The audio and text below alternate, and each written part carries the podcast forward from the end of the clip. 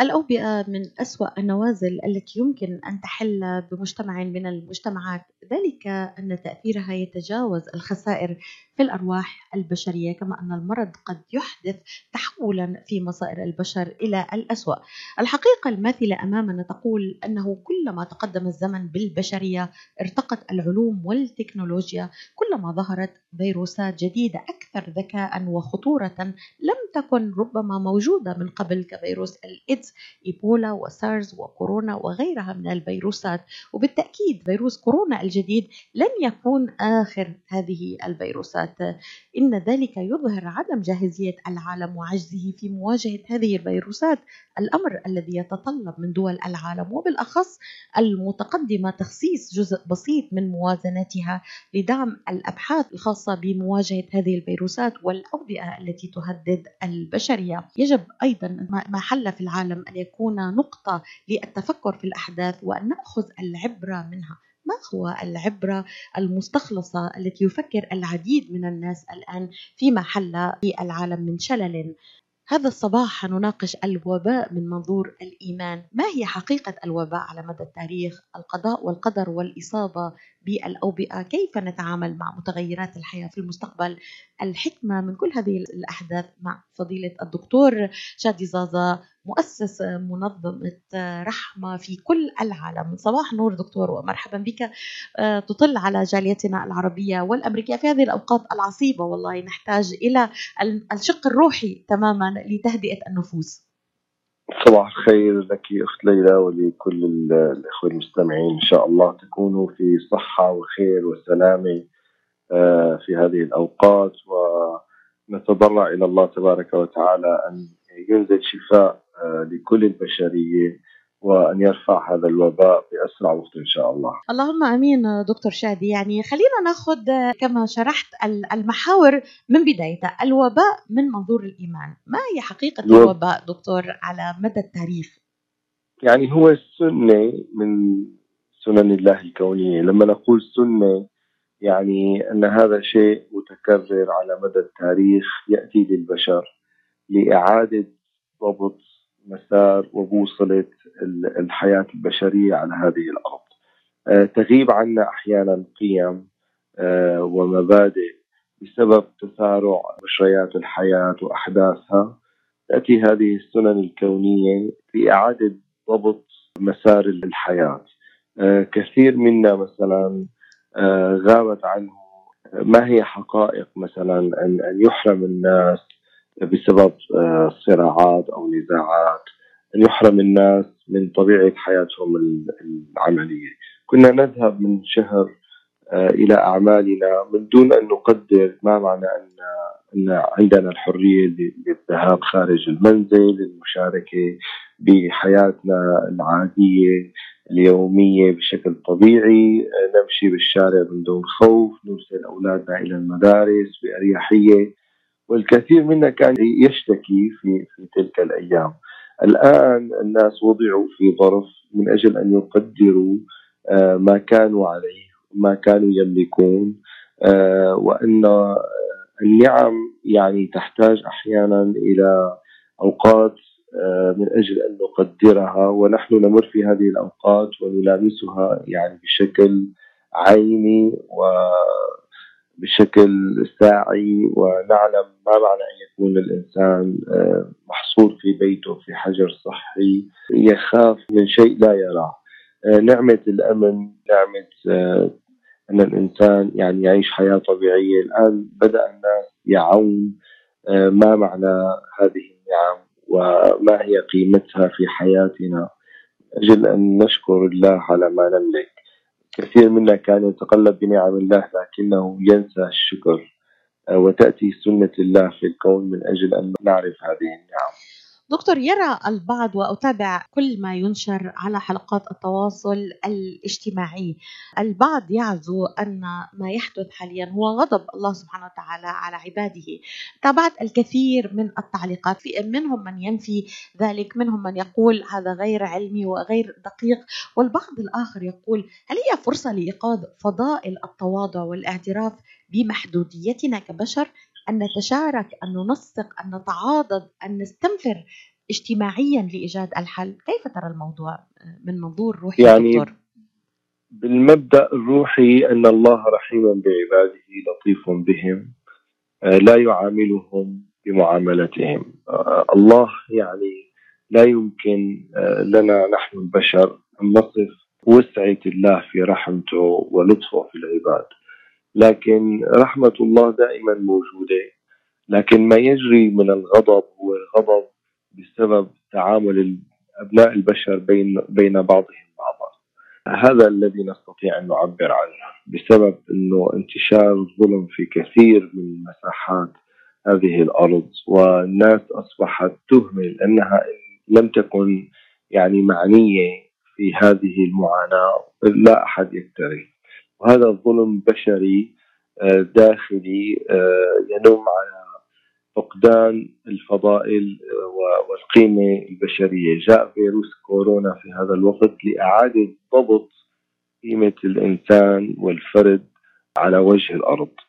أنا أرى الأمر بهذا الموضوع. لكن أن يتدخل الإنسان فيقول هذا غضب من الله من يعلم ما هي حكمة الله؟ ربما يكون هذا هو محض فضل ورحمة من الله. نحن نراه بشكل شر لكن قد يكون في حقيقته يكمن خلفه خير كبير للبشرية. نحن لا نستطيع أن نتدخل ونفسر أفعال الله مع خلقه لكن نقف مع الحكم التي نراها من الأحداث التي تدور حولنا. دكتور تحدث ابن خلدون في مقدمته عن أحوال العالم والأمم وقال إنها لا تدوم على وتيرة واحدة ومنهاج مستقر إنما هو اختلاف على مر الأيام والأزمنة وانتقال من حال إلى حال لعل هذا الزلزال فيروس كورونا المستجد والمستبد بوتيرته المتسارعة دكتور العابرة للحدود والمجتمعات هو من بين هذه التحولات الكبرى في حياة الأمم إذا كيف نتعامل مع متغيرات الحياة في المستقبل؟ طبعا الإنسان القريب من الله المؤمن به دائما يمشي مع الحكمة من كل حدث يحدث في الكون. في إنسان ينظر دائما بسوداوية وفي إنسان ينظر دائما بتفاؤل حتى في أصعب وأحرج الأوقات. نحن اليوم كأناس يعني عندنا إيمان بالله. نريد أن نصحح النظرة لمفهوم هذا الحدث حولنا في حياتنا ونتعامل معه بتعامل واقعي. وننطلق ونستمر في حياتنا آه، بتفاؤل ودائما نظرة نحو الأفضل آه، لا نستسلم آه، لا نسلم أنفسنا إلى السوداوية والإحباط واليأس والمقت. دائما نجدد علاقتنا بالله تبارك وتعالى ننظر إلى الأمور بنظرة واقعية لا نحاول أن نهول الأمور وبنفس الوقت لا نحاول أن ننقص يعني من جدية وخطر هذا الذي نعانيه آه، أو نمر فيه في هذه الأوقات. لذلك التوازن أخت ليلى ضروري جدا لنا والإنسان يكون دائما يعني يبحث في نفسه عن ما يشرق ويدفعه نحو الحياة ومواجهة هذا الذي يجري الآن. الإنسان في مرض إذا حتى يعني لم يمرض لكن هو إذا خاف من المرض فهو في مرض. يعني فلذلك نحن بيدنا أن نرفع جهاز مناعتنا ونثق بالله ونعلم أن الله تبارك وتعالى هو لطيف بخلقه آه، لا يريد تعذيبهم بقصد التعذيب لكن هي رسائل. يعني هناك رسائل جماعية تأتي للبشر كما رأيت العالم كله بأسره قد وقف. هناك رسائل فردية تأتي من الله للإنسان بذاته لكل إنسان منا هناك رسالة تأتي بينه وبين الله. فكل إنسان منا يعني يجب أن يرجع ويعيد النظر بحركة حياته مع نفسه كيف هي علاقته مع الله. هل هو مطمئن؟ هل هو خائف؟ لماذا القلق؟ لماذا الخوف؟ لماذا الرعب؟ هل هناك حقوق متعلقة فيه للبشر يجب أن يؤديها؟ هل عنده قطع للأرحام؟ هل هو ممن يؤذي الناس؟ هل هو ممن ينفع الناس؟ هل هو إنسان أناني؟ هل هو إنسان يمشي في الخير؟ كل هذه إذا هل نقول دكتور آه، أنها فرصة لإعادة التفكر في آه، نقيم عملنا؟ يعني ما حصل الآن من شلل عالمي لكل العالم يعني مع آه، جمعاء يعني لم يستثني أمة لم يستثني شعب لا عرق لا ملة لا دين لا معتقد لا غني ولا فقير توحد الجميع في هذه المصيبة والجائحة. دكتور يعني أول شيء أول شيء هذه من أجل أن نرى قدرة الله ليلى. يعني آه كم مرة نحن نقرأ أن الله على كل شيء قدير لكن ما خطر في بالنا ما المعنى الحقيقي لقدرة الله. كيف أن الله يستطيع بقدرته أن يحدث شيء يؤثر على أهل الأرض. يعني هذا الذي حدث سمح به الله. الأمر الثاني أنا يعني من خلال هذا المنبر الكريم دائما نتحاور معك نذكر الناس بهؤلاء الناس الذين هم أقل حظا في هذه الحياة الذين يعانون من مناطق الحروب والنزاعات من مرات كثيرة أطللنا في هذا المنبر نسلط الضوء على موضوع التعليم للأطفال الذين هم خارج مدارسهم من أربع أو خمس سنين. الآن أصبحت البشرية جميعا يعني لا تستطيع أن ترسل أولادها إلى المدارس خوفا من هذا الفيروس.